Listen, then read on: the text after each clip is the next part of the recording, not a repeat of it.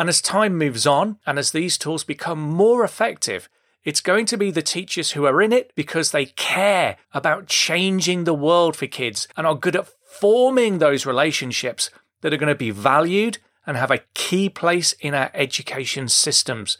Welcome to the School Behaviour Secrets Podcast. I'm your host, Simon Currigan. My co-host is Emma Shackleton, and we're obsessed with helping teachers, school leaders, parents, and of course students when classroom behaviour gets in the way of success. We're going to share the tried and tested secrets to classroom management, behavioural special needs, whole school strategy, and more, all with the aim of helping your students reach their true potential. Plus, we'll be letting you eavesdrop on our conversations with thought leaders from around the world, so you'll get to hear the latest evidence-based strategies before anyone else. This is the School Behaviour Secrets Podcast.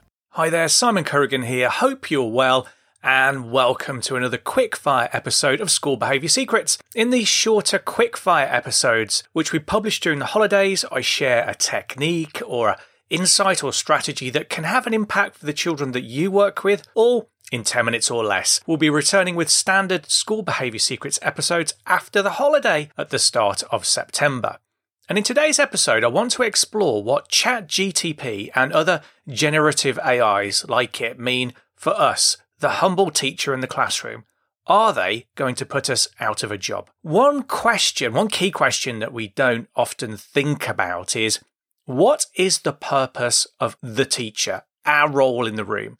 And when I speak to teachers, they usually come up with a variation of either to make a difference in the world or to impart knowledge about a topic that I love. And if you're firmly in the latter category, whatever age you teach, I've got some bad news for you. If you haven't come across ChatGPT before, it's an astounding leap in technology. It's a chatbot that you can have a back and forth conversation with on the internet. And the amazing thing about ChatGPT is that you can pretty much ask it anything and it will talk back to you or complete tasks for you. So here's one example that's worrying universities and exam boards right now. You can go to ChatGPT and say something like, write me a seven hundred fifty word essay on the key themes in The Grapes of Wrath, paying special attention to the metaphors John Steinbeck employs in the latter half of the novel. And it will produce what appears to be an essay that's been written by a human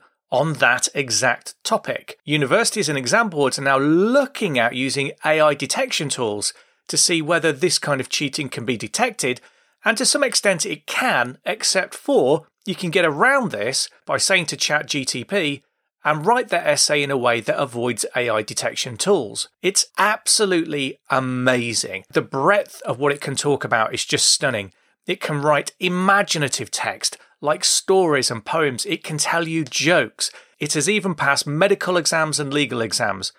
Although it does get things wrong at the moment, this technology has taken massive leaps in the last couple of years alone, and it's only getting better and better, faster and faster. In fact, ChatGPT can already probably teach a topic that you know well better than you can do it. You can go to ChatGPT and ask, explain thermodynamics to me like I'm a five-year-old, and ChatGPT will give you a very simple step-by-step explanation of what thermodynamics is. I tried this exact prompt before this recording, and it explained thermodynamics in very easy-to-understand terms using examples with children's toys. But here's the thing. I can then ask follow-up questions and get immediate feedback. So I typed in, I'm sorry, I didn't understand that. Can you explain it a different way? And it started to explain thermodynamics using chocolate as a different example, and even finished with a sentence, I hope this explanation makes thermodynamics a little easier to understand for you. I can then ask ChatGPT to give me a set of questions or problems to solve based on our conversation, and it will then engage me, and this is the thing, right, an interactive discussion of how I'm doing solving those problems. I can ask it for hints, get immediate feedback. It will help guide and shape my understanding, responding to me in the moment. It's infinitely patient, has an almost infinite number of ways of explaining complex ideas with no waiting for answers or support. And here's the thing, putting aside the problem that today it isn't one hundred percent reliable, if we as teachers see our role as simply imparting information to students, then in ten years' time when this technology has improved, we'll be dinosaurs, dead in the ground. These technologies will explain content to students better than we can, give them faster feedback with a sense of humour and imagination, and respond to their individual needs and questions better and quicker than a single human in a class of thirty could ever hope to do so. So where does that leave us? Well, one thing ChatGPT can't do is give the child a reciprocal relationship with an adult human being. You don't get that sense of human-to-human connection. It just can't be replicated. Think back to lockdown and trying to teach students using software like Zoom or Teams. Even doing that in two D through a screen with a real human, it just wasn't the same. There was something lost there. There is something powerful about being physically in a room with another person and having a conversation with them, making real eye contact, knowing that they have your best interests at heart.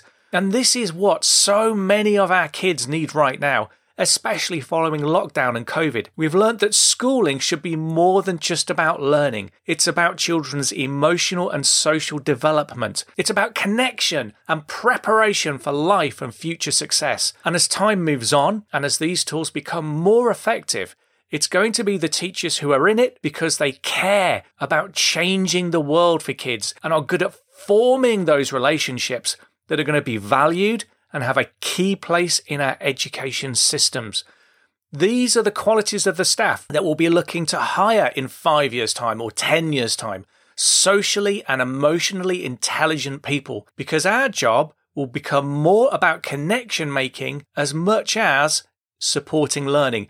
And if you see your key role as sharing subject knowledge, well, I worry for your future because there's a revolution coming and nothing is going to stop it. Our jobs are about to change. I hope that's given you some food for thought. If you found this episode interesting, I've got one quick favour to ask. Please spend just thirty seconds giving us an honest rating and review on your podcast app, because that tells the algorithm to share the School Behaviour Secrets podcast with other teachers, school leaders and parents who might find this information useful. I'll be back with another quickfire episode next time, and until then, I hope you have a brilliant week.